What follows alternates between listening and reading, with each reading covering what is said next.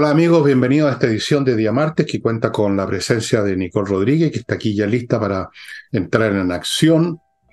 Pero antes de que entre en acción con sus dos puntos infinitos, les quiero recordar, quiero en primer lugar agradecer a unas personas que llegaron a mi casa para un par de días a traerme unos libros.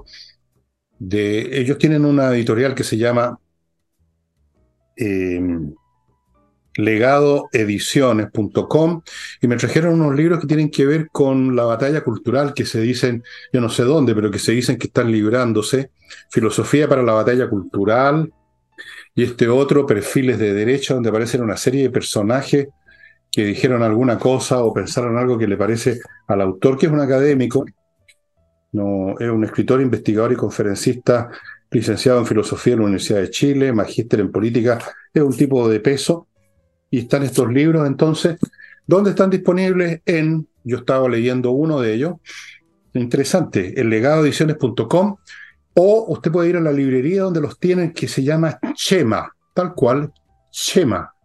Eso está en Irarrázaval 3054, local 3 días. Me imagino que esto es obviamente un centro comercial o alguna cosa así. No, no me acuerdo, hace tiempo que no, no pongo un pie más allá de la panadería de la esquina. Pero ustedes verán, Librería Chema y la Raza al 3054, local 310, la batalla cultural. No sé, yo no sé si hay una batalla todavía o hay, no sé, no sé nada. Ya eh, decreto que no tengo idea de nada. Continúo con el flamenco este jueves, amigos, como de costumbre, en la Casa del Jamón. ¿Para qué les digo la, que hay que tomar mesa rápido, hay que reservar, que hay un estacionamiento al lado, que es súper cómodo y súper seguro y se pasa muy bien. Esto está en Tenderini 171. Usted come ahí, ¿eh? esto no es un teatro, usted se instala en la mesa, come, bebe todo lo que quiera, bebe como un sargento de artillería si quiere, y tiene el flamenco al frente suyo. Continúo con algo que no les había mencionado un par de días para no cansarlo, mis libros que están en elvillegas.cl slash tienda Em, ya queda muy, muy, muy, pero muy poco porque Climo, que están auspiciando sus ventas también con libros míos, se llevaron un buen resto. Así es que si usted está interesado, más le vale echar una miradita. Y entremos en materia con doña. Entremos en materia. Pero antes de eso, yo les quiero decir que no convirtamos este programa en una misa sin Dios. Y no crean ustedes que estoy inventando esta frase, que ignoro absolutamente qué diablo significa, porque es casi la misma que se mandó en una ceremonia evangélica o en una reunión con los evangélicos, porque va a todas las paradas, el, el excelentísimo presidente de la República que dijo, no convirtamos a la República en una misa sin Dios exijo una explicación, como decía Condorito. No sé si tienes alguna tú. Claro, pero yo te iba a preguntar a ti, no tú a mí. Yo te iba a decir, bueno, tú que eres tan eh, culto, Fernando, si, algún libro te la puede explicar, por favor, esta, esta frase que lo dijo en la celebración de la iglesia evangélica. Acuérdense que em, se decretó feriado el 27 de octubre y es el feriado de la iglesia evangélica porque se corre. Ahora, ¿quién decretó ese feriado? Yo les voy a hacer un poco de memoria. Estaban muy molestos los evangélicos con la aprobación de las tres causales del aborto en el gobierno de Michelle Bachelet. Y luego de esa molestia, también le dijeron a Michelle Bachelet, no solo no los moleste, sino que intente ganarse eh, esos votos que en ese minuto se calculaba más o menos de un millón de evangélicos en Chile. Hoy son más, ¿ah? muchísimos más. Y Michelle Bachelet decretó esta, este feriado de las iglesias evangélicas. Esto no es, lo estoy diciendo no como una crítica, por favor, para que se entienda, a las iglesias evangélicas, porque no critico ningún tipo de religión ni de iglesia, sino que eh, estoy hablando desde la postura de un Estado que se declaró laico en la Constitución, eso fue una reforma de Ricardo Lago, y que aún en su calendario tiene una mixtura de celebración y conmemoraciones religiosas eh, de distinto tipo, más otro tipo de eh, feriados que no son religiosos, una mezcla muy rara en nuestro país que nos lleva al título de tener la mayor cantidad de feriados de nuestro continente, un gran récord porque son 17 feriados más los feriados regionales que se agregaron, lo que significa que son dos vacaciones, las que tenemos, doble vacaciones las que tenemos los, los, chilenos, bien por los políticos que regalan feriados. Ahora, dime, porque te iba a explicar un poco la frase. Bueno, todavía no me la explicas porque en realidad no, no tiene explicación quizá. Yo conozco mesas sin Dios, porque uno se instala en una mesa a tomar, a comer, y uno no está haciendo ahí, digamos, pensando en cosas religiosas. Mesas sin Dios conozco, misas sin Dios no. Toda misa es una celebración, puede ser la celebración, es una ceremonia en que uno se contacta con Dios en la religión cristiana, y hay las misas negras en que hay gente que se quiere contactar con Satán, pero una misa sin nadie, digamos, es un, un fracaso, o sea, se van a la quiebra los que organizaron una misa así. Es el tipo de expectoraciones verbales propias de este caballero, oye, que se lanza frases que no significan nada, pero que a él le parece, él cree, está convencido que suenan súper bien. ¿Qué habrán pensado los evangélicos de esta misa sin Dios? Habría que preguntarle a ellos. Claro, además que déjame comentarte una cosita adicional del discurso que, que hizo el presidente y que intentó forzar su discurso en un día que es religioso y es importante para la iglesia evangélica, tratando de hablar de la libertad de pensamiento. Ustedes recordarán que hace muy poquitos días criticó abiertamente al Mercurio, la segunda y la tercera, como lo ha hecho siempre desde que era candidato y desde que es presidente, criticando a la prensa, porque él puede dar discurso diciendo que lo importante es que la prensa incomoda al poder, pero cuando le incomoda a él, es tanto lo que le incomoda que critica a la prensa. Eh, y sus palabras produjeron una reacción no solamente de la Asociación Nacional de la Prensa, sino que de asociaciones internacionales que dijeron algo que me parece grave porque posicionan el país en una situación muy delicada. La mm, Sociedad Interamericana de Prensa y otros dijeron que con lo que estaba diciendo el presidente Boric nos ponía al lado en el mismo sector de los gobiernos chavistas o de Maduro u otros gobiernos como el de Nicaragua, que tanto critica al presidente Boric, porque al final sus palabras no es lo mismo tener un, programa en YouTube o ser un dirigente estudiantil y criticar a la prensa, que cuando uno es presidente y tiene todo el poder del mundo. Esas palabras, ¿cómo las interpretamos? Las interpretamos como un amedrentamiento y como una amenaza y un ojo que esto me tiene incómodo y yo tengo el poder para poder o cancelar o hacerlo de otra manera. Además que él dijo Fernando, que no leía esos diarios porque no le gustaba lo que presentaban, porque eran puras malas noticias, lo que demuestra por qué el presidente Boric está tan alejado de la realidad en este país ficticio que, que inventaron eh, durante el estallido y previo al estallido. ¿Se acuerdan que este era el peor país del mundo? Bueno, tampoco leía los diarios. Y ahora, cuando efectivamente está convirtiendo este país con baja inversión, con una sucesión de crisis educacional, habitacional, etcétera, con mucha mayor desigualdad que la que ellos decían en su momento, entonces ahora no le gusta y que intenta producir el mito de que este país está mucho mejor. Por eso, en esta celebración de la iglesia, empezó a hablar de la libertad de, credo, pero asociado a que eh, en estos momentos en que se encuentra amenazada, lo estoy leyendo textual, eh, la representante o la libertad de culto en su derecho de creer o manifestarse o de pensar. Algo así dijo. lo que quiero decir es lo siguiente. ¿Dijo eso? Dijo que en este minuto se encuentra amenazada eh, por algunos sectores. Eh, Dime, ¿qué, ¿cuál es la, la libertad? ¿Cómo? ¿Qué sectores religiosos están amenazados en Chile? Bueno, pero que lo trató de asociar a la, a, la, libertad de pensamiento. Y acá es donde quiero hacer una asociación. La libertad de pensamiento no existe sin la libertad de expresión. Se nutren, es un ecosistema. Y la libertad de expresión no puede vivir sin la libertad de información. Es todo un sistema que se necesita y se nutre para poder existir.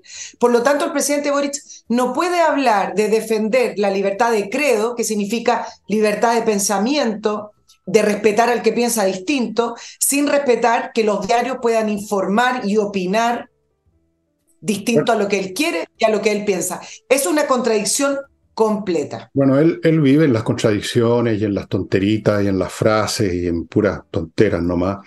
Desde luego un revolucionario no puede ser tolerante y permitir la libertad de expresión por definición. No puede.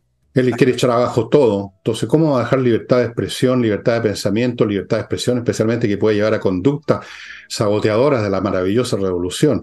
Un revolucionario es un fanático, en el, caso extremo, y suelen ser todos ellos extremos. Son fanáticos, son dogmáticos, son sectarios. Eso es la naturaleza de un revolucionario. No existen revolucionarios tolerantes por definición. Un revolucionario tolerante es una contradicción en los términos, pues. Si un revolucionario quiere echar abajo algo, o sea, no lo tolera que exista. Esta gente no tolera que exista el modelo neoliberal. Lo han dicho un millón de veces. Pero él tenía que ir a decir una tontería, como hace siempre, porque esa es la realidad. Hemos llegado a la conclusión que el señor Boris habla tonterías. Y cree, y quizás tenga razón en eso, que la gente no se da cuenta. Porque hay mucha gente que no se da cuenta ni con, lamentablemente. Se quedan con el sonido de la frase. Esto de la, de la misa sin Dios, por ejemplo, les debe sonar épico, teológico. Y es una frase tonta porque no significa nada. Una misa sin Dios es una imposibilidad conceptual. Pero dejémoslo porque tenemos a otros que suelta frases al pedo, que es retroexcavadora Quintana, que entiendo que dio una entrevista y dijo, entre otras cosas, que cuidadito, cuidadito, nos amenazó a todos. Si gana el, el apruebo, entonces capaz que se desate otro estallido social. ¿No dijo eso? Exacto, bueno, yo no sé si se habla eh, de la amenaza de Quintana o del nuevo estallido de Quintana o del revolucionario Quintana, pero de una entrevista el eh, día domingo al diario La Tercera, em, que es bastante importante la entrevista por dos situaciones. Uno, por la amenaza, que se las voy a leer textual, él dice que no, pero efectivamente si a cada rato, cuando quieren forzar un resultado o por lo menos direccionar un resultado, hablan de que puede venir un nuevo estallido, utilizan la herramienta que en ningún minuto sí le resultó, que es que las personas empiezan a temer, a volver a ver Chile quemado y destruido y por ende pueden cambiar incluso su decisión de voto. Así pasó después del estallido y si tú revisas, Fernando, ha pasado en reiteradas oportunidades en este gobierno cuando han intentado llevar adelante hasta la reforma tributaria. Tuvieron frases de, si no aprueban la reforma tributaria, es muy posible que venga un nuevo estallido. ¿Qué tiene que ver la reforma tributaria? Que significa recaudar más impuestos para los bolsillos de los que están hoy en el gobierno a un nuevo estallido, ¿no? Eh, es un, es, ahora es un amuleto que utilizan porque está muy fresco en la memoria de las personas el temor a que Chile se vuelva a convertir en lo que se convirtió ese 19 de octubre. Esta gente son gángster políticos. Y además tienen poca inteligencia porque el señor Quintanas debió haber pensado un poquito que al decir, cuidado que va a ser que viene el lobo, está probando que ese lobo lo soltaron ellos de la jaula porque los estallidos propiamente tal no se pueden eh, anunciar, pues se supone que un estallido es un proceso social más o menos espontáneo, que uno no le puede poner fecha ni momento ni decir en qué ocasión va a ocurrir. De hecho, nunca han ocurrido estallidos sociales propiamente tal. Siempre hay alguien que los inicia, los organiza y naturalmente se suman otras fuerzas después, pero esta cuestión, alguien aprieta un botón. Entonces, señor retrocadora Quintana, que un hombre de muy reducidas capacidades intelectuales, está reconociendo que aquí hubo lo que yo dije desde el primer momento, una insurrección que ellos la manejan. Entonces nos está amenazando con otra insurrección. Otra cosa aparte si lo pueden esta vez, si el botón les va a funcionar o no. Pero ahí está el botón. A lo mejor funciona, a lo mejor no. Y nos está amenazando con otra, entrando en el terreno del gangsterismo político, amenazando a la gente con este espantajo de el estallido social, o sea, abrirle la jaula a los energúmenos, a los vándalos, a los incendiarios, a los saqueadores, para que vayan a hacer su trabajo de nuevo. Eso es el pueblo enardecido por el modelo, en la visión de estos genios resplandecientes. Bueno, Quintana nunca me impresionó por su, por su inteligencia, o sea, ninguno de ellos en general. Eh, solo que uno lo nota más a él porque habla, eh, inventó lo de la retroexcavadora, ahora parece que es el hombre del botón de la insurrección, o como lo llama, el estallido social. Pero creo que dijo más tonteras en una entrevista. No sé si. lo que pasa es que las tengo. Lo que pasa es que en el caso de, de, Quintana, creo que le, le, acomodó esto del parlamentarismo de facto cuando le dijo a, al gobierno de Sebastián Piñera que su gobierno estaba acabado y que ahora el que mandaba era él, porque él era el presidente del Senado, hay que recordarlo. Pero el punto principal eh, es al que vamos a ir ahora porque dijo muchas cosas. Pero yo quiero decir lo siguiente, él es el presidente del PPD, ojo, se supone que el socialismo democrático marca una, supuestamente una postura política distinta a la coalición de gobierno y no son supuestamente de izquierda radical o de extrema izquierda. El socialismo democrático en teoría venía a poner el punto intermedio, ¿no es cierto? Bueno, no existe eso, ni en el PPD ni en el Partido Socialista. No te importa, no te eh, Dos, es senador en ejercicio y está vivando la cueca, está sembrando el camino, al igual como lo hicieron con la propuesta anterior, porque si tú lo recuerdas, Fernando y nuestros auditores, cuando se empezó a hablar un poco más del rechazo en la primera propuesta, porque estaba muy distanciada la, la encuesta y en la prueba se supone que ganaba por paliza, pero cuando el rechazo empezó a ganar terreno, lo primero que dijeron fue, si se rechaza esta propuesta, lo más probable es que venga otro estallido porque estas son las demandas del pueblo. Entonces, al final, él, él es el comodín. El punto que quiero decir es que siendo el presidente de un partido político en el gobierno, senador en ejercicio, con tanta trayectoria, él puede votar como quiera, pero uno no puede estar amenazando a la población y dos, no puede estar respondiendo el por qué va a rechazar de esta manera, porque acá voy. Le pregunta por qué en el fondo no le gusta la constitución que están proponiendo y dice, en lo simbólico, prefiero un texto salido en democracia, pero no puedo dejar pasar el fondo. Acuérdense que la constitución del 80, que era el demonio en persona, que era el mal de todos los males de este país, eh, no tenía problemas de fondo, pero en lo simbólico el problema que tenía era que no había nacido en democracia. Ahora es al revés. Le preguntan, bueno, ¿y qué es lo que no le gusta? Me preocupan los derechos sociales. Ok, acá vamos. ¿Cuáles le dicen? ¿Cuáles son esos derechos sociales que le preocupan que no están asegurados en la nueva propuesta? Y esto se los voy a leer textual no percibo un señalamiento claro sobre el rol estratégico que le corresponderá liderar a Chile en las próximas décadas en transición energética, nuevas fuentes de electricidad, desarrollo minería metálica y no metálica. Después dice que el texto propuesto en la primera convención es mejor que el actual y que por esto, por el retroceso de los derechos de las personas, puede llevar a un nuevo estallido. Eso es lo que respondió el senador Quintana. Bueno, uno se pregunta cómo un tipo de tan reducido a inteligencia puede llegar a ser senador. Mira, todo eso que tú leíste es una cantinflada de, de pies a cabeza que no tiene nada que ver con las constituciones, en primer lugar, tiene que ver con proyectos de desarrollo, programas de gobierno, tiene que ver con leyes, quizás no tiene nada que ver con la Constitución, y luego insiste en esos derechos sociales que no explica en qué sentido estarían siendo conculcados por la Constitución. Es decir, es un cantifle mala muerte el señor Quintana y siempre lo fue, como todo su sector. Por lo demás, lo que diga Quintana, yo no sé para qué lo entrevistan, no significa nada, preside un partido muerto. El PPD está más muerto que un incendio del año pasado, está tan muerto como la democracia cristiana. No significa nada lo que diga Quintana desde el punto de vista de que detrás de él haya una, toda una cohorte electoral. Está ahí como senador porque en algún momento lo eligieron y seguramente no lo van a elegir nunca más, a tener que irse a hacer sus clases de gimnasio o lo que sea que hacía en un colegio, eh, si es que le dan pega, digamos. Entonces, francamente, yo no sé por qué la prensa le da tribuna a personas tan, digamos, tan insignificantes políticamente como Quintana. Y digo insignificante no solamente por razones personales, que lo dejo a juicio a los demás, sino que simplemente porque preside un cadáver. O sea, él es un empresario pompa fúnebre haciendo declaraciones sobre, sobre la vida del... ¿Qué cosa? La transición energética, la minería, no se le quedó afuera. Está bien, pero está bien. el, liderazgo de Chile, ya, después sigo. El liderazgo de Chile, pero ¿de qué está hablando ese señor? Chile no va a ser líder de ninguna cosa, pues. ¿Cómo se lo, voy a, ¿Pero de dónde? Lo voy a analizar después. ¿Qué tienen acá adentro? Pregunta para la casa. ¿Qué tiene esta gente en el cráneo? Amigos, eh, primer bloque, después continúa Nicole con lo que quiera decir. KMRP, no se olvide, amigos, si usted tiene una empresa, hay que manejarla bien y para eso se requiere hoy en día software. Para eso están los software, inteligencias artificiales que no se olvidan, que no se no flojean, que no pierden el, el hilo, están ahí siempre, lo ven todo.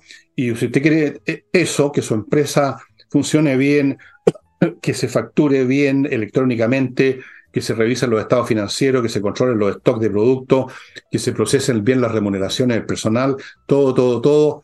Bueno, póngase en contacto con Kame ERP e instale este software en su empresa.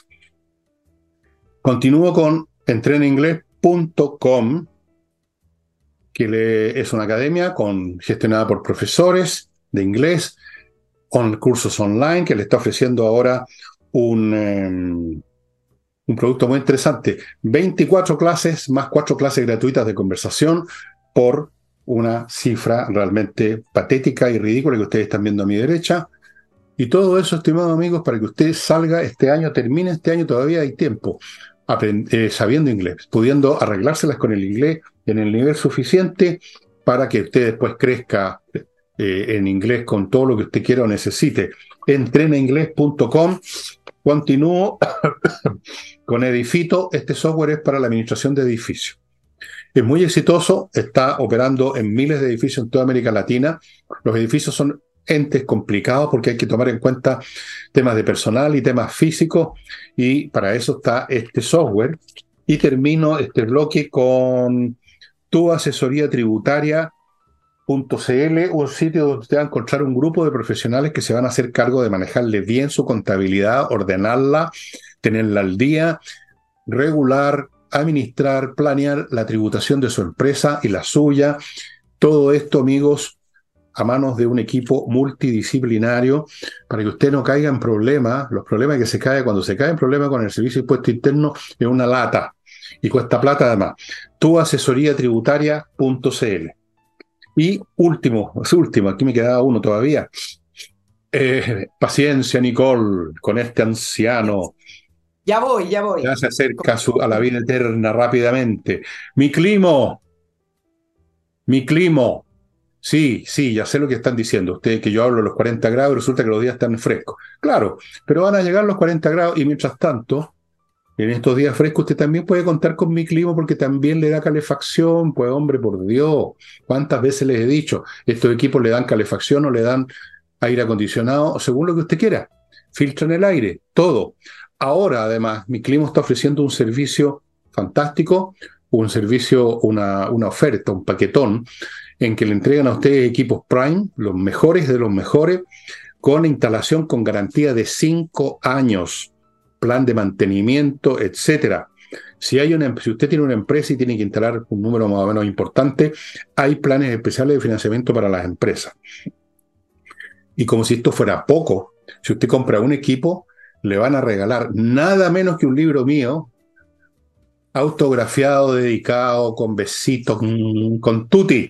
Y si compra dos o más equipos, un libro mío también, que en este caso sería Farewell Valparaíso, Adiós Valparaíso, también firmado, dedicado y con dos besitos en esta oportunidad. Así es que vaya aprovechando la oportunidad. ¡Wow! Y mientras yo aquí agonizo lentamente, Nicola, Nicole toma la, palabra. Tomo la palabra para, para, extender un poco más el análisis de la entrevista de, Jaime Quintana, desde el punto de vista de la posición de, la izquierda con, eh, con, este nuevo proceso. ¿ah? Em, el cómo han eh, ido manipulando lo mismo que ellos decían hoy para poder justificar el, rechazo. Eh, y voy a continuar con la última que dijo en su entrevista Quintana diciendo que no se sienten cómodos con la constitución del 80 pero la constitución del 80 tiene un problema de origen, pero nos ha permitido gobernar democráticamente. Ah, eh, ahora descubrieron eso. Y ahora resulta, por eso lo estoy leyendo, porque el nivel de hipocresía el nivel de manipulación termina siendo asqueroso. Esto mismo lo dijeron al revés. En, eh, cuando querían cambiar la constitución, lo que deja a todos estos actores totalmente desacreditados para seguir. Pero ya se abrió una puertecita y se las quiero plantear porque por supuesto que no van a seguir con el tema de que es la constitución de Pinochet y de los cuatro generales, pero ¿qué va a pasar si se rechaza esta constitución? Resulta que ya se abrió la puertecita a decir que no es la constitución de Pinochet ni nada de eso, pero tenemos que tener una constitución que se haga cargo del malestar social, de las demandas del estallido. Y ahí va a empezar el nuevo camino constitucional en el, en el Parlamento. Ahora, ¿Qué es lo que está haciendo la posición de, del oficialismo? ¿Y cuál es el argumento para rechazar? Porque es tanto el, descrédito en seguir con, con el tema de la constitución del 80, justificar el rechazo diciendo que hay un retroceso de los derechos sociales. Lo dijo hoy día, bueno, ayer. exacto. Eh, lo, dijo, lo dijo Quintana y varios otros del oficialismo eh, están con el tema de que hay un retroceso de, lo, de los derechos sociales sin hacer la bajada, porque quedó en el ambiente esto de que al parecer las mujeres tendrían un retroceso porque pondría en peligro las tres causales del aborto, no hay nada más en todo caso. y otros derechos tampoco, ¿no? Exacto, pero, pero acá viene el tema y creo que esta es la madre de todas las batallas. Lo que ellos llaman el mayor retroceso, pero no lo dicen porque no tiene apoyo popular o mayoritario. La madre de las batallas en esta constitución continúa siendo la salud y las pensiones. Porque en esta constitución quedó muchísimo más amarrado el tema de que la gente tiene la libertad de elegir qué hacer con su 7% y qué hacer con su actual 10% en pensiones. Y la madre de las batallas está acá, porque cuando le preguntan a, Jaime Quintana y a otros con respecto a los derechos sociales, ellos dicen que restringe las libertades. ¿Por qué? Porque para ellos la libertad está desde el Estado, es decir, que todo vaya al Estado y que el Estado, el Estado reparta a todos por igual, en teoría. Por lo tanto, ahí estaría la libertad. Pero la ah. concepción de la libertad y de los derechos, el cómo nos hemos acostumbrado los chilenos, tiene que ver con la libertad de decisión individual, no la libertad que tiene el Estado para decir, mire, su 7% lo voy a repartir así en salud o su 10% lo voy a repartir en un fondo colectivo. Y esta está la madre de las batallas, porque si ustedes sacan el cálculo, todas las reformas se han hecho con un tinte ideológico. Por ejemplo, la reforma de educación de Bachelet, em, la reforma del sistema electoral, etc. ¿Y qué es lo que no han podido reformar? La salud y las pensiones. Y en esta constitución eso queda un poco más amarrado desde el punto de vista de la libertad individual y de la libertad de elegir. Por lo tanto, esas son las dos grandes reformas que con esta constitución no podrían llevar a cabo y es donde todavía ellos no han podido eh, capturar mayores recursos como es el 7% y el 10%. Esta gente son leales discípulos de Göring, que decía, miente, miente, miente, miente, que siempre queda algo. Mientras más mientas, algo queda. Algo, algo, algo queda porque la gente dice, bueno, algo tiene que haber de verdad en esto una frase bastante imbécil porque no, no existe un algo de verdad, ¿no? O es verdad o es falso, no hay un algo de verdad o algo de falsedad, en primer lugar, es ilógico. Pero son de una frescura increíble. Mira tú, ¿ah? la constitución del 80, que en realidad es la constitución del 80 más todas las reformas que se hicieron después en los años sucesivos, era como tú dices, el demonio encarnado, era, era algo absoluto. Ahora los incomoda nomás, fíjate, estamos un poco incómodos, así como que tienen, como que les pica algo, ¿no? Eh, como que tienen almorrana, estamos incómodos, fíjate. Pero, pero nos ha permitido, ha permitido la democracia. Mira tú la voltereta que se pegan estos hipócritas y esos derechos sociales. Bueno, para ellos la libertad del Estado, para quitarnos la libertad nosotros fundamental, pues esa es, es la libertad del Leviatán el Estado haciéndose cargo de todo y ellos en el Estado robándose el Estado, la libertad de robarle al Estado también. O sea, esas son las libertades que les interesan. Señoras y señores, háganse cargo que ustedes van a recibir una lluvia de mentira y de mistificaciones y de cuentos del tío como no se había visto nunca antes, porque como les he dicho millones de veces, un revolucionario o cualquiera que esté convencido de que tiene, es propietario de la verdad absoluta, está dispuesto a todo. Ellos saben que es mentira, a veces no, a veces sí. Saben que es mentira. Saben que están cometiendo un crimen cuando lo cometen. Saben que están haciendo una barbaridad cuando son bárbaros. Saben que no hubo estallido social, sino que una cosa organizada. Lo saben todo eso, porque lo hicieron ellos mismos. Pero, yo he escuchado este argumento. Bueno, sí, pero el fin justifica los medios, pues compañeros. O sea, nosotros sabemos lo que este país necesita, la gente es tan idiota que no vota contra nosotros, así que vamos a mentir, vamos a asesinar, vamos a soltar a los energúmenos a las calles, vamos a hacer lo que sea necesario, porque nosotros sabemos que eso es lo que el país necesita, necesita que le metamos esta inyección en el poto. Por lo tanto, miente, miente, miente, que siempre queda algo.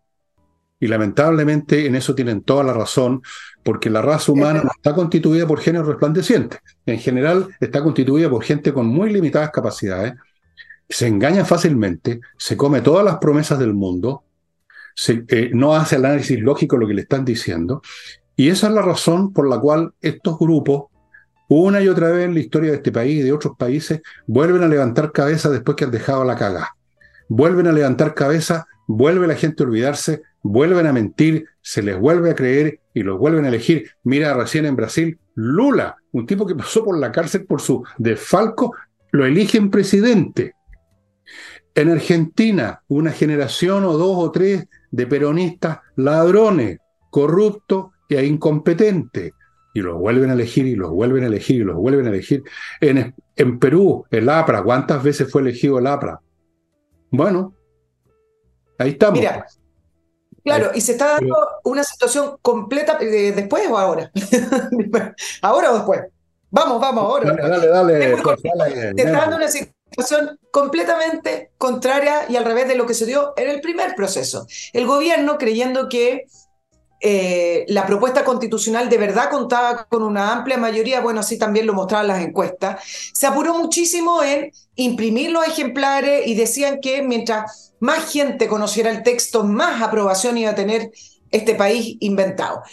Y ahora, ¿qué está pasando? La, la estrategia es retrasar, retrasar lo máximo que se pueda la posición oficialista, la posición del gobierno, eh, retrasar la impresión de los ejemplares para que la gente no conozca el texto y no pueda comparar el texto real de lo que se está diciendo eh, en la información. Esto es como mantener la pelota, ¿visto? Cuando los partidos de fútbol se hace tiempo y el arquero la tira lejos, la pone, se limpia los guantes porque van ganando 1-0. Bueno, es lo mismo que está haciendo el gobierno y el oficialismo unos pocos consejeros hoy día en, el, en la votación final. Por supuesto que tuvieron que transparentar su votación y, los consejeros oficialistas hablaron de que estaban en contra. Uno por ahí dijo que con Salvador Allende en la, en la memoria yo voto en contra, un consejero socialista. No, no, que dijo eso, por Dios. ¿Qué tiene que ver? Salvador Allende. Bueno, esta gente es muy. Eh, aparte, aparte de ser intelectualmente muy penca, son inescrupulosos. Y eso, eso, eso lo encuentro peor porque si nacieron mediocres, bueno, no es culpa de ellos, ¿no? Es una cosa genética. Pero ser inescrupuloso y ser deshonesto es increíble. Señoras, señores, prepárense para la mayor masa de mentira y de cinismo que ustedes van a haber visto en toda la historia política del país. Esto que estás diciendo tú, no lo había pensado y tienes toda la razón. ¿Cómo se apuraban en imprimir su porquería, su bueno, no sé cómo calificarlo de proposición, y ahora arrastrando las patas para no hacer nada. Están dispuestos a todos, no tienen escrúpulos, son inescrupulosos, por la misma razón que le he dicho, porque ellos creen que el fin justifica los medios y el fin es maravilloso y por lo tanto hasta los peores crímenes son ni pecado venial siquiera para ellos. Amigos, ahora voy a otro bloque para que luego Nicole, no sé si quieres pasar a otro tema después o no, tenemos más temas, tenemos. Pasemos a otro tema. Bueno, edisuras, fulanos, fulanas y fulanos, fulanes, amigues, amiguis, todo lo demás. Edisur, Edisur, una editorial chilena con un excelente stock de títulos importantes, de autores importantes, que lo atiende físicamente en compañía 1025 o en su sitio edisur.cl. Pronto les voy a mostrar finalmente el libro Parasitismo y su versión en América Latina. Me pregunto qué habría escrito Stanislav de estar vivo ahora viendo el panorama. No creo que algo tan, tan distinto. Habría corregido las cifras nomás. Edisur, estimado amigo, ya les voy a contar novedades. Continúo ¿A quién están persiguiendo estos ahora? Con autowolf.cl, la empresa que va a su casa a dejarle la carrocería de su auto, su camioneta como nueva. Ellos lo hacen en 24 horas delante suyo. El trabajo, por lo tanto, es de primera categoría y le dan garantía. No deje más su auto desaparecer en un taller de desabolladura que usted no sabe cómo están trabajando y además se toma mucho tiempo. Autowolf.cl y termino el bloque con kmmillas.cl, donde usted puede ir a vender sus millas acumuladas, que no va a usar, me refiero a millas acumuladas por vuelos, por supuesto, que las empresas eliminan en cualquier momento y que a usted no le va a servir de nada, no, no, le, no va a conservar sus millas para siempre. No crea eso. Así que si no las va a usar mañana o pasado, vaya a kmmillas.cl y véndalas a muy buen precio. Entre ahí, pues si por último no le gusta el precio, no vende, pero se va a dar cuenta que sí, son buenos precios. Nicole, ¿Quiere seguir? Vamos con el, con el tema de la crisis de educación en Atacama. Me retaron el otro día porque dije Antofagasta, claro, dije Antofagasta, Atacama. Yo sé, me equivoqué. ¿Y te retaron por eso? Me retaron, me retan todo el día también, aunque no lo creas. Me retaron por eso, me retaron por otra cosa. Lapsus lingüístico, le digo yo, pero está bien. También me gusta. Ah, voy a hacer, déjame hacer un paréntesis. Estas personas que retan porque de repente uno dijo mal una palabra o pronunció mal una cifra. Me pregunto yo qué es lo que podrían ofrecer ellos a cambio. ¿Ah? Ok, eso nomás quería decir. Ya, siga Nicole. Oye, vámonos con, con, la, con la, crisis, porque la ministra Vallejo eh, en esta eh, siempre tendencia que se tiene a culpar a otros, bueno, dijo que la situación es crítica antes, porque se, empezaron a traspasar antes los colegios a los servicios locales de educación, antes, decir, desde el gobierno de Sebastián Piñera que ni siquiera alcanzó a traspasar algo, porque se empezó a implementar, producto de la reforma de Michelle Bachelet, la desmunicipalización y le tocaba a, Atacama. Lo que yo quiero decir puntualmente, porque hemos hablado bastante de eso, es que me parece que esta crisis educacional en, en Atacama concentra todas las situaciones o refleja todas las situaciones que se dan cuando las reformas tienen como objetivo, primero, un programa ideológico, dos, solo miran al Estado como una solución y tres, terminan cayendo en un coteo político y terminan al final repartiéndose todas las instituciones y los cargos como aves de rapiña. La, educación en Chile, que ya está prácticamente muerta, se la siguen como disputando como estas aves, como sacando pedazos. aves. Son aves carroñeras.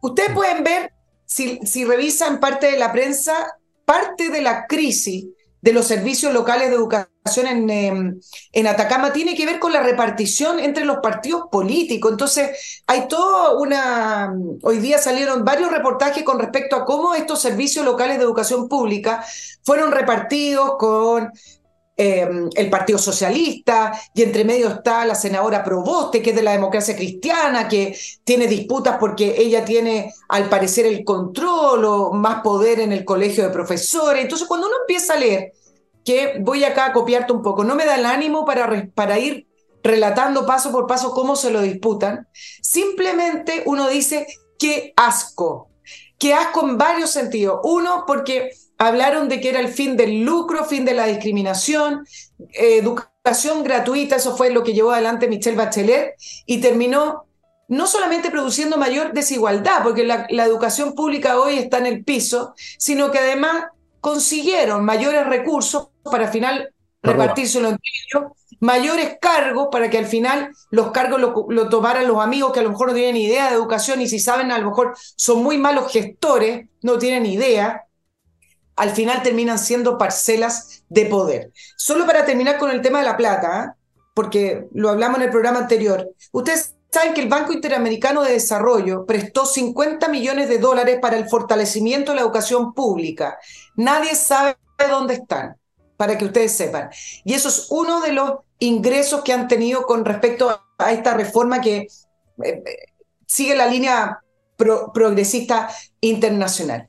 Pero además hay otro factor que es uno lo que tú analizaste, y que tiene que ver con concentrar todo en el Estado para que el Estado tenga el poder de cambiar los contenidos y el currículum. Es decir, este Frente Amplio que levantó la bandera de la educación y que ahora no le interesa para nada, a diferencia de, de lo que están diciendo ahora en el gobierno, que el presidente Boric está muy preocupado, utilizó instrumentalmente la educación como una manera de llegar al poder y le resultó porque detectaron un problema que efectiva, efectivamente tiene y tenía nuestra educación a través de los municipios, detectaron un problema real, hicieron un diagnóstico, pero lo forzaron para que se creyera que la solución tenía que ver con lo que ellos estaban planteando. Y tú hablaste del, currículum y de cómo el Ministerio de Educación quiere cambiar el, currículum. Y yo les voy a agregar, pareciera ser que no solo tiene que ver con apropiarse de los dineros de la educación, sino que también apropiarse del currículum para poder también definir lo que deben leer y lo que deben estudiar los estudiantes. Y el problema es cómo lo están haciendo. Ese es el problema. Tú mencionaste algunas cosas, pero yo se los quiero emular y comparar con lo que se hizo con la Constitución. La presidenta Bachelet empezó a plantear el tema constitucional cuando nadie hablaba de la Constitución. Nunca estuvo en las prioridades de las personas. Y, se preguntaba, si ustedes revisan las encuestas de la época, el tema constitucional siempre estuvo en el último o penúltimo lugar el último candidato de la concertación que hablaba de cambiar la constitución, que fue Guillet, salió en tercer lugar, la peor votación de, la historia de la concertación, en fin. Pero crearon el problema constitucional. ¿Qué es lo que están haciendo ahora? Bueno, están llamando a hacer una mesa de diálogo, una convocatoria para poder crear el tema del currículum en la educación. Y entonces, dime.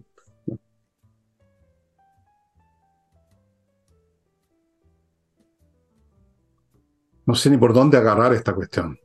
Pero, a ver, partamos por una cosa. Ellos dijeron que había que terminar con el lucro, ponerle fin al lucro, pero nunca dijeron que había que ponerle fin al robo. Y eso es lo que están haciendo ahora, están robando, porque esto es robo ya de efecto, no sea la manera como se reparten plata, como desaparecen plata, ya esto es robo descarado en gran escala, es robo a nivel industrial. Segundo, lo del currículum, porque se pusieron a pensar qué tenemos que enseñar. Bueno, no se hagan los hueones, porque ellos saben perfectamente lo que ellos quieren enseñar. Quieren enseñar a que los niños se soben la espalda. Quieren enseñar a que los niñitos, digamos, entren en esos territorios ambiguos de sexualidad. Quieren enseñar eh, temas revolucionarios. Quieren enseñar a que el lucro o el esfuerzo individual es nefasto. Quieren enseñarnos de que tenemos que ser como los habitantes de la época paleolítica, todos iguales, nada de gente que supera a los demás, nada de patines, todos sin patines quieren convertirnos en un mundo de mediocres y de chanta para ser controlados por otros chantas, pero que están en el estado que son ellos. Eso es lo que quieren. Esto lo hemos visto de hace años. El currículum fue ya deteriorado hace años. Empezaron de a poco, cortando ramos, sacando, creando toda esta estupidez de una impresionante estupidez, porque no, no, no sé cómo ya decir, de creer que la educación es una cosa para entretenerse, para que los niños estén contentos, para que lo pasen bien, bien, bien en el colegio. Cuando se trata de pasarla mal en el colegio, lo digo eh, de esta manera en el sentido de que uno tal como va, tú que eres deportista me darás razón, cuando uno va a una, no sé cómo se llama esta cuestión, un gimnasio, uno lo pasa mal, supongo. la gente está con la cara así retorcida, hacen esfuerzos. Esa es la razón de ser de un gimnasio. No me imagino un gimnasio con, con pesas de plumavit y con cosas fáciles, porque entonces ¿para qué sirve? La educación es para hacer un esfuerzo que puede ser doloroso, donde algunos tienen éxito y otros joden. Esa así es la vida y así es la educación. Y unos se convierten en genios o talentos y otros se convierten en chanta. O unos se convierten en buenos profesionales y otros en malos. Así funcionan las sociedades, así funciona la educación. Pero no, empezaron con esto de que esto tiene que ser, tienen que pasarla bien los niños. Saquemos este ramo, saquemos este otro. Nada de aprenderse los verbos en castellano, sino que hablemos en general de comunicación y otras ciutiquerías completamente vacías. Así que esto empezó hace rato. Yo lo detecté hace rato y creo que escribí columnas sobre, hará unos 20 años por lo menos pero por supuesto nadie se acuerda, ni yo me acuerdo cuando la escribí, la verdad. Entonces, ahora quieren poner la cereza en la torta y quieren una educación, vean ustedes los currículos de que lo que se estudia en, Cuba, quieren poner una educación peor, porque en Cuba por lo menos producen más o menos buenos profesionales en algunos ramos. Quieren poner una educación de chanta, quieren poner una educación de tipo sexualmente ambiguo, quieren poner una educación como la de ese cabrito que decía, la matemática una ciencia burguesa. Quieren poner una educación que en el fondo no sea ninguna educación, porque mientras más estúpidas las nuevas generaciones, más fácil es dominarlas y controlarlas. Quieren zombies, no ciudadanos. Y quieren una educación para zombies, pues. Pero lo que quería explicar es. que tengo un problema acá, así que voy a tener que parar por un momento esta cuestión. Estaba, tú sabes, haciendo qué? Salvando gatos. Salvando gato. Pero yo voy a retomar lo que decía Fernando, pero lo que yo quería explicar es el cómo van a justificar esos cambios. Y lo hacen de la misma manera que cuando se llamaron a estos cabildos abiertos donde nadie vio los resultados, pero se hablaba de que la gran mayoría quería ciertos cambios. Bueno, el Mineduc llamó una convocatoria, para que ustedes sepan, entre agosto y septiembre, se podía contestar un formulario online, realizar encuentros en los colegios, la sociedad civil autoconvocada y subirlo a la web. El punto es que algunos colegios dicen que nunca le llegó la invitación, otros que le llegó recién en septiembre y que no pudieron prepararse para participar. Y sin embargo, el Mineduc dice que participaron en estos diálogos ciudadanos 625 mil personas. Mentiroso. cuando uno, claro, ¿de dónde sacaron esa cifra? O si es que la cifra real, ¿a quiénes convocaron? Porque lo único que uno sabe es que participaron por ahí algunos colegios, pero por ejemplo, gran participación de la CONFET. ¿Qué tiene que ver la CONFET? Bueno, y ahí es cuando ellos propusieron, porque día fue un poco escandaloso, eh, que la educación tenga un enfoque decolonial, no sexista, y dicen que muchos contenidos tienen un enfoque eurocentrista, ah, Puede ser hasta en matemáticas, porque se puede enseñar desde la cosmovisión mapuche. Entonces, lo único que... A ver, ¿cuáles son los matemáticos mapuches, oye, que tenemos que estudiar?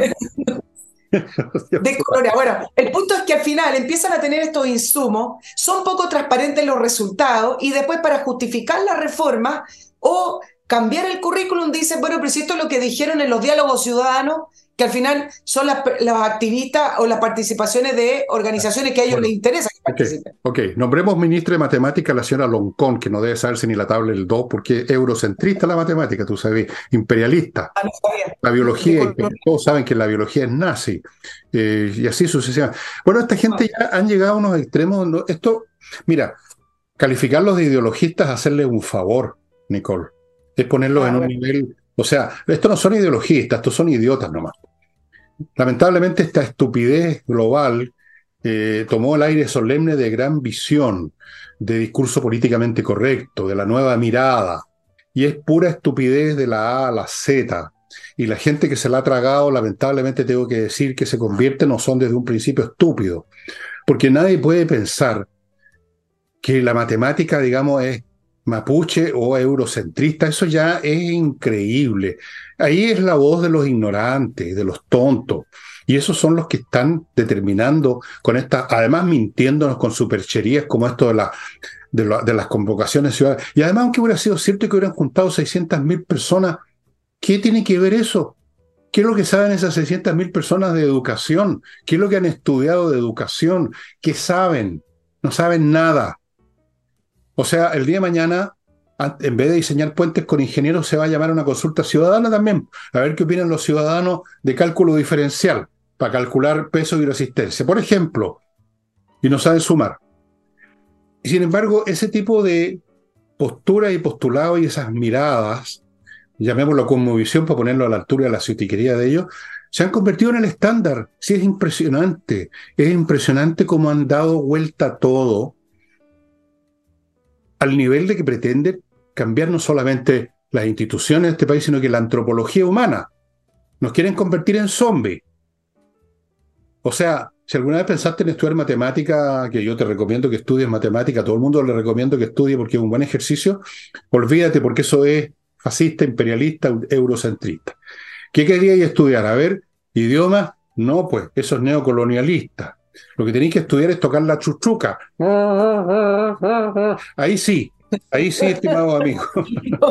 Oye, y como hoy día salió esa información de las propuestas, por ejemplo, de la CONFET, algunas personas me llegó al mail del programa, preguntaban si la propuesta constitucional tenía algunos elementos que pudieran, por ejemplo, limitar esto. Mira, yo hoy día, porque hoy día se terminó de votar, estuve buscando yo lo único que les puedo decir a esas personas que me preguntaban, bueno, ¿cómo se puede frenar el decolonialismo eh, y todo esto que, están proponiendo? Es que se consagra en la propuesta eh, constitucional, uno, la libertad de enseñanza, eh, y expresamente hay varias bajadas, no lo voy a leer todo, el texto es bastante largo, pero... No, no lo leas, por favor, porque tengo dos bloques todavía que... Ah, ya, vamos. Ya. Este es un producto nuevo que le mencioné ayer y se los menciono ahora también. Muy ingenioso, yo no sabía que existía esto. Famaba Grill, que es un asador que está en el centro de una mesa. Olvídese de, ese, de esa cuestión que han con unas fierro, unas parrillas negras de carbón y de grasa de 400 asados anteriores. Esto es una cosa que está perfectamente limpia, ustedes están viendo la foto en el medio de la mesa, hecha con acero inoxidable, el quemador todo impecable como un quirófano. Y lo más importante, usted está ahí encima de la carne y la saca como le guste a usted y no como el supuesto gurú de los asados que echa a perder siempre la carne. Esto es fantástico, estimados amigos. Tiene una plancha churrasquera, tiene un montón un montón de gracia, tiene un indicador de temperatura. O sea, por ejemplo, hacer un costillar. Uy, me está dando hambre ya. Para hacer un costillar usted tiene que graduar la temperatura de vino, si no se le va a secar y va a convertirse en un cadáver la cuestión. Hacer pan, lo mismo, hay que controlar temperatura. Bueno, tiene un montón de aplicaciones que no le voy a detallar porque usted lo puede ver eso en la dirección que revienta, revienta Villegas de una vez por todas, que está aquí a mi derecha. Soy humano, señoras y señores, a pesar de que algunos creen que vengo de otro planeta, pero no. Sigo con patriciastocker.com, registro de marcas, inscriben la marca de su empresa, la en Chile, en el extranjero, luego la renuevan cuando hay que renovarla, la defienden cuando hay que defenderla.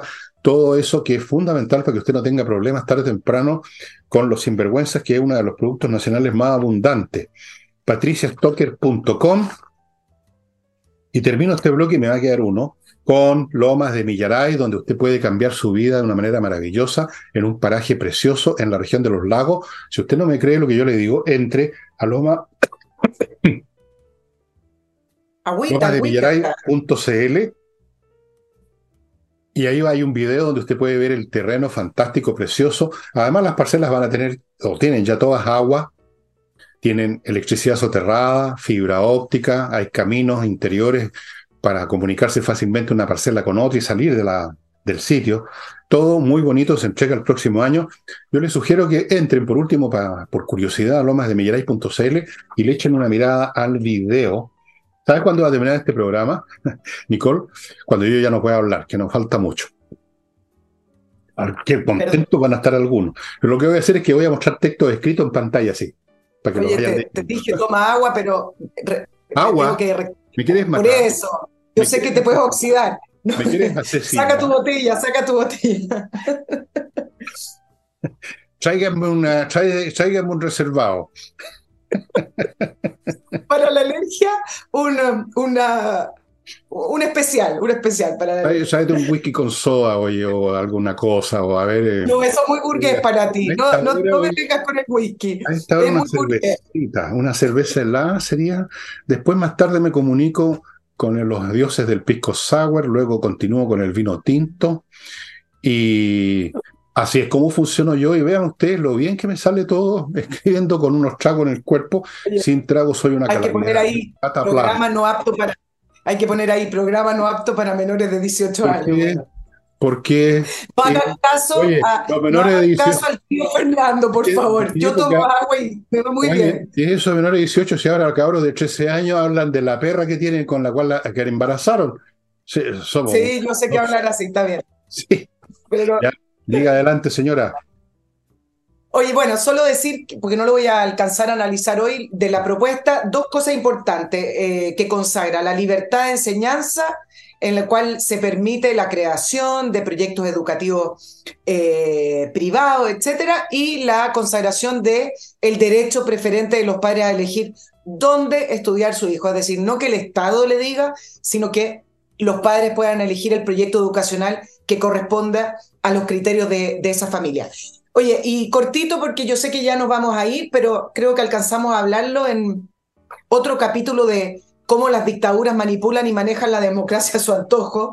Tú sabes que hubo primarias en eh, opositoras en Venezuela para la supuesta elección presidencial que se tendría que llevar a cabo el segundo semestre del año 2024. Ahora, ¿en qué contexto se llevaron a cabo estas primarias? En una nueva mesa de diálogo del gobierno de Nicolás Maduro y la oposición, iniciada el 2021 en México, luego en Barbados, donde el 17 de octubre firmaron un acuerdo para las elecciones presidenciales con el patrocinio o la mediación, como quieran, de Noruega. Bueno, se realizaron las primarias el 22 de octubre, ganó María Corina Machado, inhabilitada por Maduro hasta el año 2030, con un 93% de los votos. ¿Y qué ah. pasó? Tres días después denuncian desde el gobierno que las primarias son un fraude.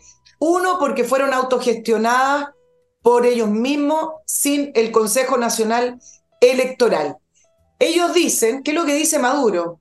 Y acá es donde viene la manipulación dice que la constitución bolivariana expresamente señala que la Comisión Nacional Electoral es el único ente que tiene la potestad para realizar elecciones para evitar que vengan a robarse la voluntad popular.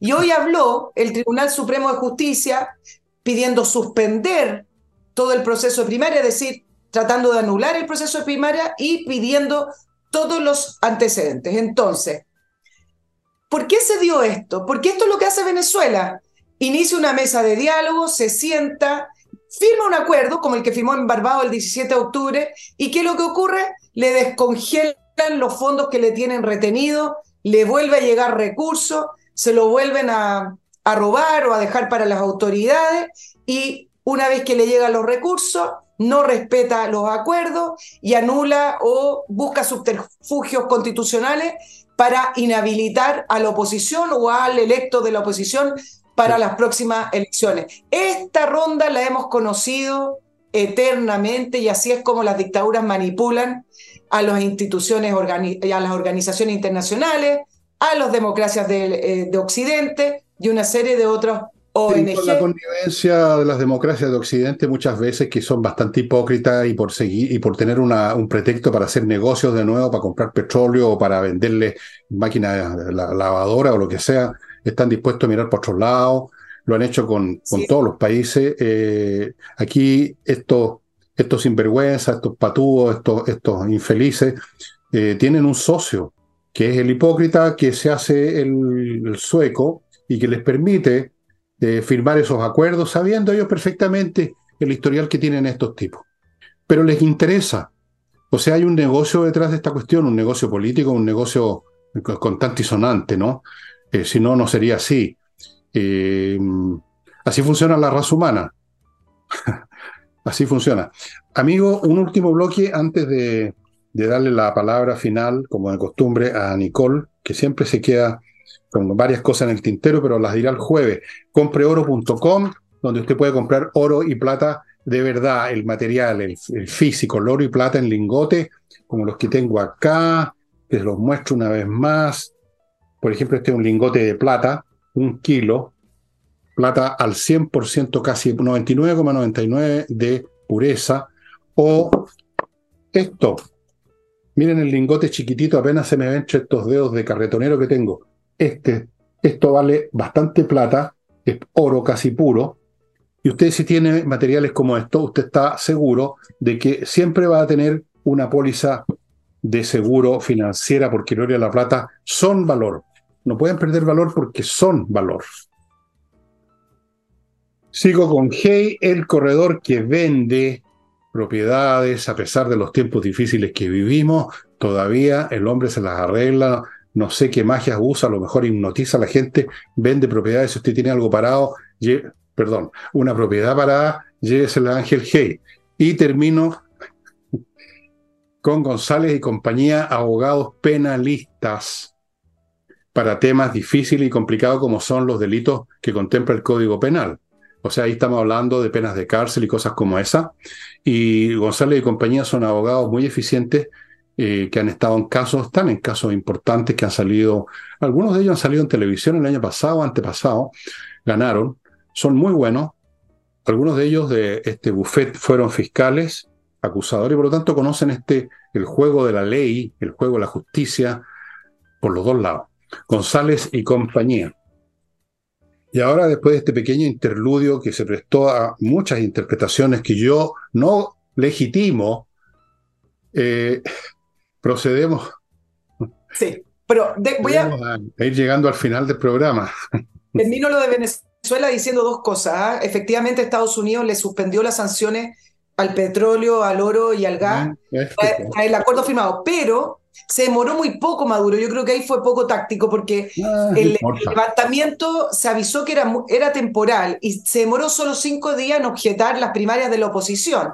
Ahora, es interesante lo que está pasando con Maduro porque es parte de este proceso en el cual las dictaduras, mira, finalmente las dictaduras son dictaduras y qué es lo que hace caer una dictadura, me parece que son distintas razones. Pero por mientras tanto, el mundo o digamos la, las democracias occidentales o las potencias occidentales han pululado y han fluctuado entre, uno, las intervenciones de las dictaduras, que eso fue eh, en los 80, en otra época, y luego el ciclo se fue yendo hacia este que algunos llaman el buenismo, pero con esta idea de que si uno ayuda a las dictaduras o, ayuda económicamente a esos países, la democracia viene por sí sola, que es en parte lo que se hizo con China, eh, es en parte también, si ustedes recuerdan, un poco más contemporáneo lo que hizo Obama con Cuba, que dijo, bueno, no se puede seguir haciendo lo mismo, y va y inaugura la embajada eh, de Estados Unidos en, Cuba, algo que no cambió en nada a los cubanos.